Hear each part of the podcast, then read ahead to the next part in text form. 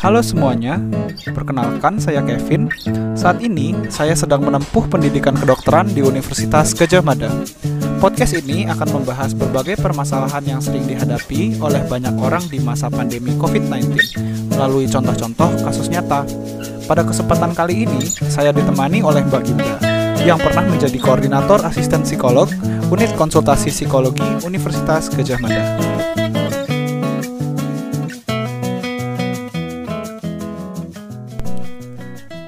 Topik kasus yang akan diambil adalah mengatasi kekhawatiran di tengah pandemi. Saya pusing kepala, kadang bagian depan, kadang bagian belakang, kadang batuk dan kadang sesak. Saya sebelumnya ada riwayat asam lambung atau mah, kadang saya sendawa terus sampai mual dan sesak. Saat ini, saya masih harus jualan dan saya merasa was-was ketika berada di luar rumah. Pikiran saya masih dibayang-bayangin rasa takut, was-was, cemas, bahkan saya sudah nggak baca berita terkait virus tersebut.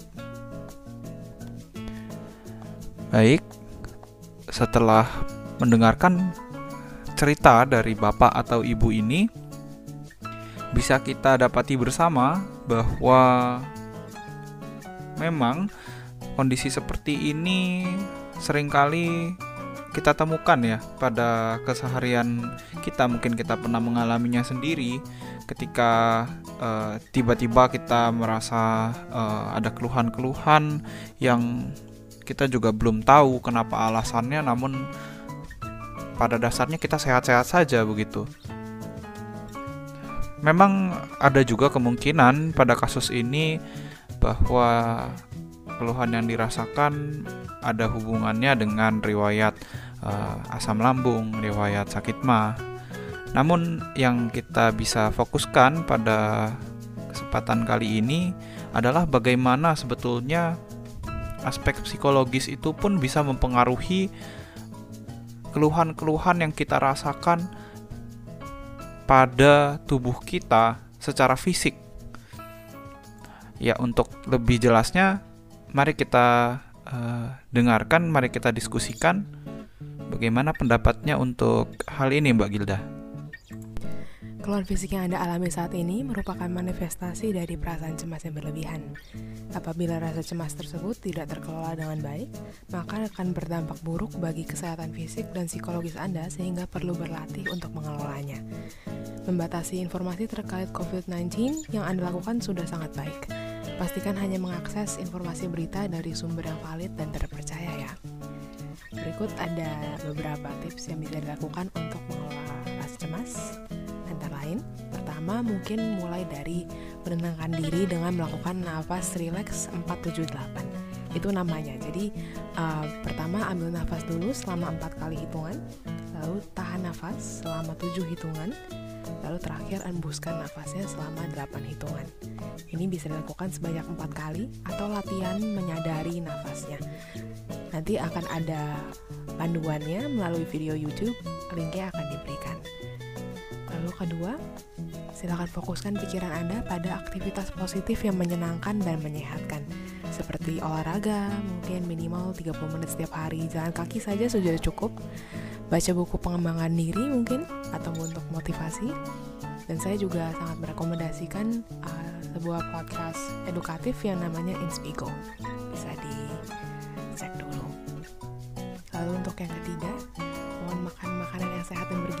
Minum air putih 2,5 liter per hari tentunya. Lalu kalau bisa berjemur cahaya matahari dari pukul 10 pagi kurang lebih 15 menit saja, nggak usah lebih. Kalau mungkin agak susah, susah untuk berjemur, um, mungkin bisa coba jalan-jalan sambil pakai masker sebentar saja.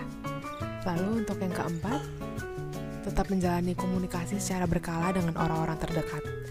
Mungkin bisa melalui chat atau pakai telepon atau sebisa mungkin paling idealnya dengan video call.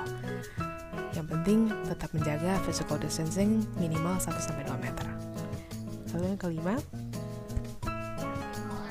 silakan gunakan juga, mohon digunakan APD-nya, terutama masker saat beraktivitas di luar rumah. Mau untuk menghindari menyentuh wajah, terutama mata, hidung dan mulut karena memang Mereka adalah poin-poin yang paling mudah untuk terkena COVID. Lalu yang keenam, silahkan mungkin diterapkan juga pola hidup yang bersih dan sehat dengan menggunakan hand sanitizer atau cuci tangan dengan air sabun selama 20 detik setelah pergi keluar. Lalu yang terakhir, terapkan protokol sebelum dan setelah keluar rumah. Semoga membantu ya. Wah, menarik sekali ya Mbak Gilda untuk tips-tipsnya dalam menghadapi kecemasan di tengah pandemi COVID ini.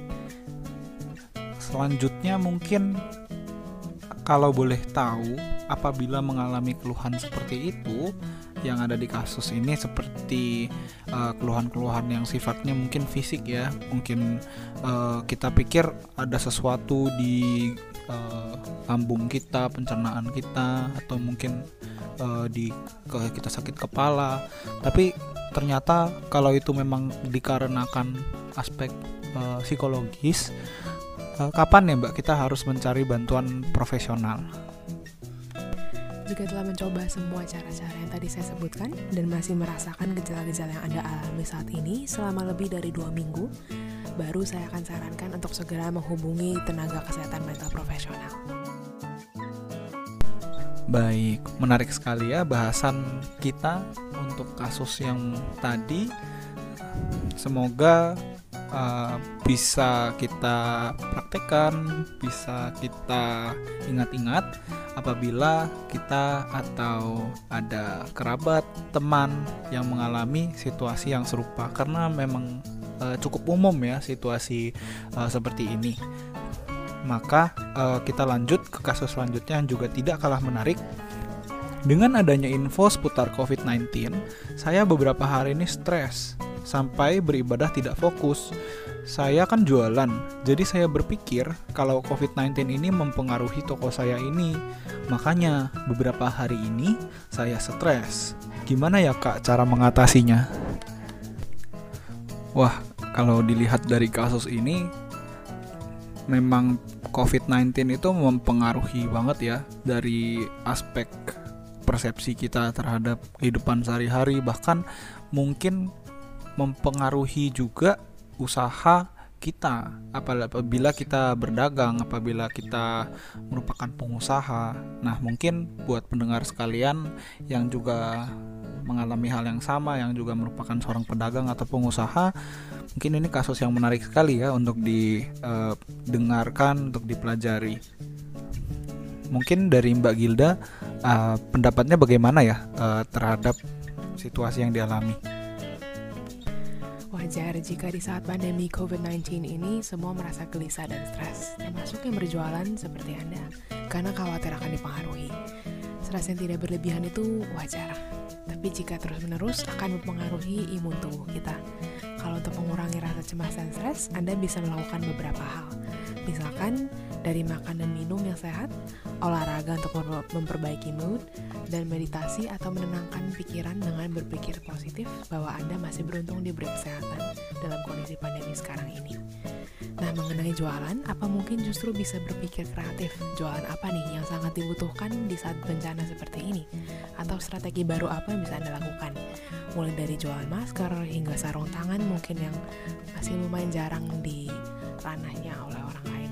Mungkin coba membuka online shop justru berpotensi di era seperti ini karena hampir semua orang sedang stay at home. Wah, menarik ya tips-tips yang telah diberikan. Nah, kemudian pasti pada penasaran kan bagaimana seorang pelaku usaha dan pedagang bisa tetap bertahan dan bahkan berkembang di tengah situasi Covid seperti ini. Memang kita tidak tahu apakah usaha kita akan untung atau rugi di masa yang akan datang, karena nasib kita tentunya di tangan Allah. Tetapi alangkah baiknya jika kita tetap memilih untuk berusaha dan mencari opsi baru dibandingkan menyerah atau berkutat pada usaha yang sama jika sepi peminatnya. Kita bisa ribuan kali gagal, asalkan sekali saja berhasil. Wah, menarik sekali ya. Bagaimana kita harus terus berusaha, harus uh, pantang menyerah dalam menghadapi berbagai macam kesulitan yang ada untuk nantinya suatu hari kita bisa menikmati hasil dari kerja keras kita ya. Baik. Nah, kemudian apabila kita sering menemui kesulitan hingga akhirnya kita memutuskan untuk menghentikan apa yang kita lakukan, sering kali sulit ya untuk memulai kembali. Nah, bagaimana sih sebenarnya caranya untuk terdorong memulai kembali hal-hal yang seharusnya tuh kita kerjakan? Tentunya tujuan kita mendirikan usaha tidak terlepas dari memenuhi kebutuhan keluarga kita. Tidak hanya untuk memenuhi kebutuhan mereka, tetapi juga untuk menjadi teladan bagi anak-anak di kemudian hari agar mereka juga tidak pantang menyerah. Tidak kita lupa bahwa kesabaran dan usaha kita pasti akan terbayar pada waktunya, karena Allah pasti tidak akan Iya, baik sekali ya pesan yang telah diberikan oleh Mbak Gilda untuk boleh kita pegang bersama untuk nantinya boleh membuat kita semakin semangat ya di dalam berjuang. Kemudian untuk mengakhiri podcast kita yang kali ini,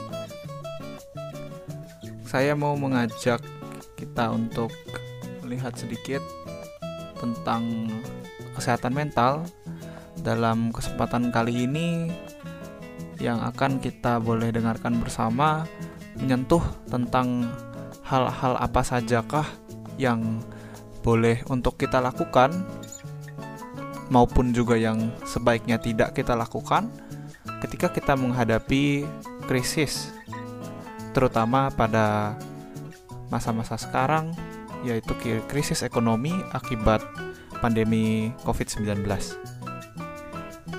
Kalau menurut saya, bagi yang sebaiknya dilakukan, kita bisa mulai dengan menjaga rutinitas atau aktivitas kita. Lalu selanjutnya untuk makan, olahraga, dan relaksasi, untuk memastikan kondisi fisik kita pun juga tetap baik-baik saja. Lalu kita juga perlu untuk berbagi perasaan dengan orang terdekat atau yang dipercaya, membangun relasi dengan keluarga dan teman.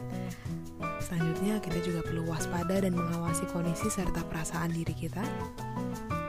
Dan terakhir, kita perlu mencari bantuan jika merasa tidak mampu menangani permasalahan kita sendiri. Oke, nah kemudian untuk hal-hal yang sebaiknya tidak dilakukan, apa aja nih Mbak? Pertama-tama, kita tidak boleh memendam perasaan. Kita perlu mengekspresikan dan berbagi perasaan kita dengan orang lain. Kadang kita tidak selalu harus saling memberikan solusi. Cukup untuk merasa didengarkan dan dipedulikan saja sudah sangat melegakan.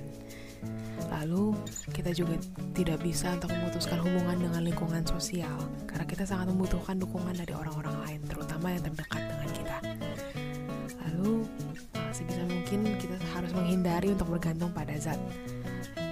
Jangankan untuk dengan narkoba atau zat aditif, kita juga uh, sebisa mungkin menghindari untuk tergantung dengan kafein. Lalu yang terakhir, sebisa mungkin kita jangan terlalu banyak menghadapi berbagai hal dan memaksakan diri tanpa menyadari kapasitas diri kita sendiri hingga akhirnya nanti kita merasa kewalahan. Wah, menarik sekali ya poin-poinnya. Tapi mungkin supaya lebih jelas, boleh tahu nggak ya Mbak kira-kira dua poin tadi yang terakhir tentang bergantung pada jangan bergantung pada zat, kemudian uh, yang kapasitas diri, menyadari kapasitas diri, itu maksudnya bagaimana? Ya mungkin kalau bergantung pada zat uh, bisa saya spesifikkan tidak hanya narkoba ataupun kafein, tapi juga bisa obat tidur atau penenang atau alkohol.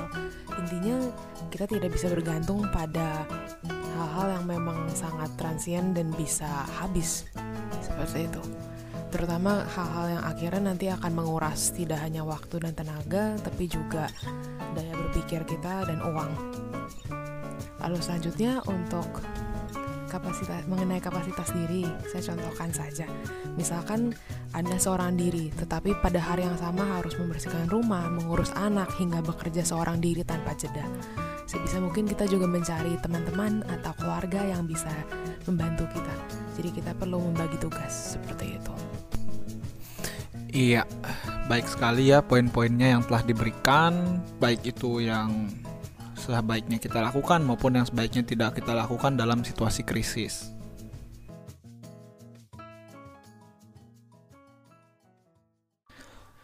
Baik, dengan begitu episode podcast kali ini telah berakhir.